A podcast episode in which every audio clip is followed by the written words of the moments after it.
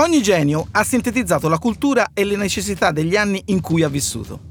Forte degli studi di chi lo precedeva, ha compiuto un ulteriore salto in avanti, portando l'evoluzione umana a un livello superiore.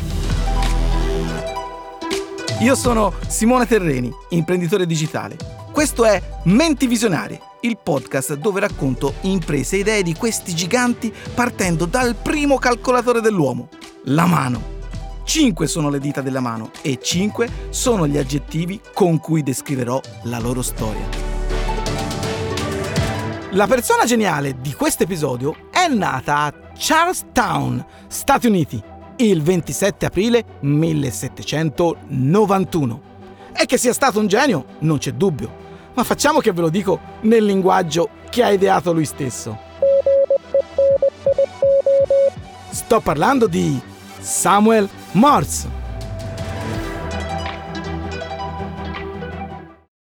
Ritrattista Egregio signor Morse, sarei onorato se mi facesse un ritratto. Mi hanno riferito che lei è molto bravo e siccome sono molto vecchio, spero mi possa ringiovanire. Firmato John Adams, secondo presidente degli Stati Uniti d'America. All'inizio del 1800 Samuel Morse è un famoso pittore specializzato in ritratti. La fotografia non esiste ancora e farsi un ritratto è la moda della ricca borghesia americana. Morse, dopo aver letto la lettera del presidente, parte immediatamente per la capitale, Washington. Questa è la prima lettera della nostra storia. Sconvolto! Samuel Morse lascia il Connecticut, dove vive con l'amata moglie Lucrezia e i tre figli, e si reca nella capitale. Oltre alla pittura, si diletta delle altre due sue passioni, i cavalli e l'elettricità. Durante il soggiorno a Washington riceve la seconda lettera della nostra storia. Questa volta gliela manda suo padre. C'è scritto che la cara moglie, Lucrezia, è morta dopo una breve agonia romantico. Proprio poco prima di partire, riceve la terza lettera, più vecchia della precedente, dove sempre suo padre lo avvertiva che la moglie era gravemente malata. Morse è disperato. Se solo fosse partito prima, se solo avesse ricevuto la lettera precedente in tempo. Mentre torna a casa si chiede perché? Perché l'uomo non abbia ancora inventato un sistema per comunicare in tempo reale. Nei giorni successivi, con dei materiali riciclati e l'elettricità, inventa il primo telegrafo. Non accetta che la notizia della morte di sua moglie sia arrivata così in ritardo. Non deve più accadere una cosa del genere. In pratica, Samuel Morse costruisce il telegrafo per amore. Cocciuto. Caro padre, ho trovato l'invenzione di Morse strabiliante e facilmente sviluppabile nelle nostre fabbriche. Chiedo il permesso di invitarlo a casa nostra e valutare la sua idea per un investimento.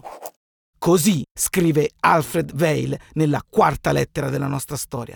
Vail, ricco industriale americano, ha deciso finalmente di finanziare Morse, il quale nel frattempo ha abbandonato completamente la pittura per dedicarsi con determinazione allo sviluppo della sua invenzione. Ed è proprio Vail ad avere l'idea della struttura del codice per trasmettere le parole a distanza l'alfabeto Morse, fatto di punti e di linee. Vincitore! Morse e Vale tendono 6 km di filo da un capanno di campagna alla casa di Alfred.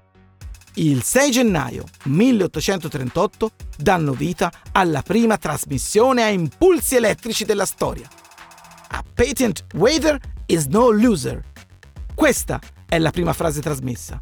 Chi sa aspettare non è mai un perdente. Dopo qualche mese arriva la quinta lettera scritta dal governo americano. Il progetto di Morse e Vail, che prevede di collegare Baltimora e Washington con fili del telegrafo, è stato approvato e finanziato.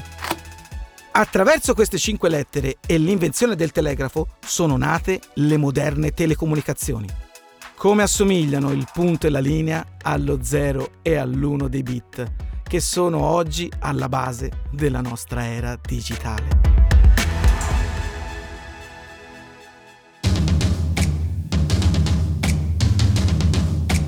Io sono Simone Terreni e questo era Menti Visionarie, il podcast in cui racconto le persone geniali che ci hanno condotto all'era digitale. L'adattamento audio è di Francesco Marchi, il fonico di studio e sound designer è Antonio Mezzada, la produzione è di Voice.fm. Il podcast è stato realizzato grazie a VoIP Voice.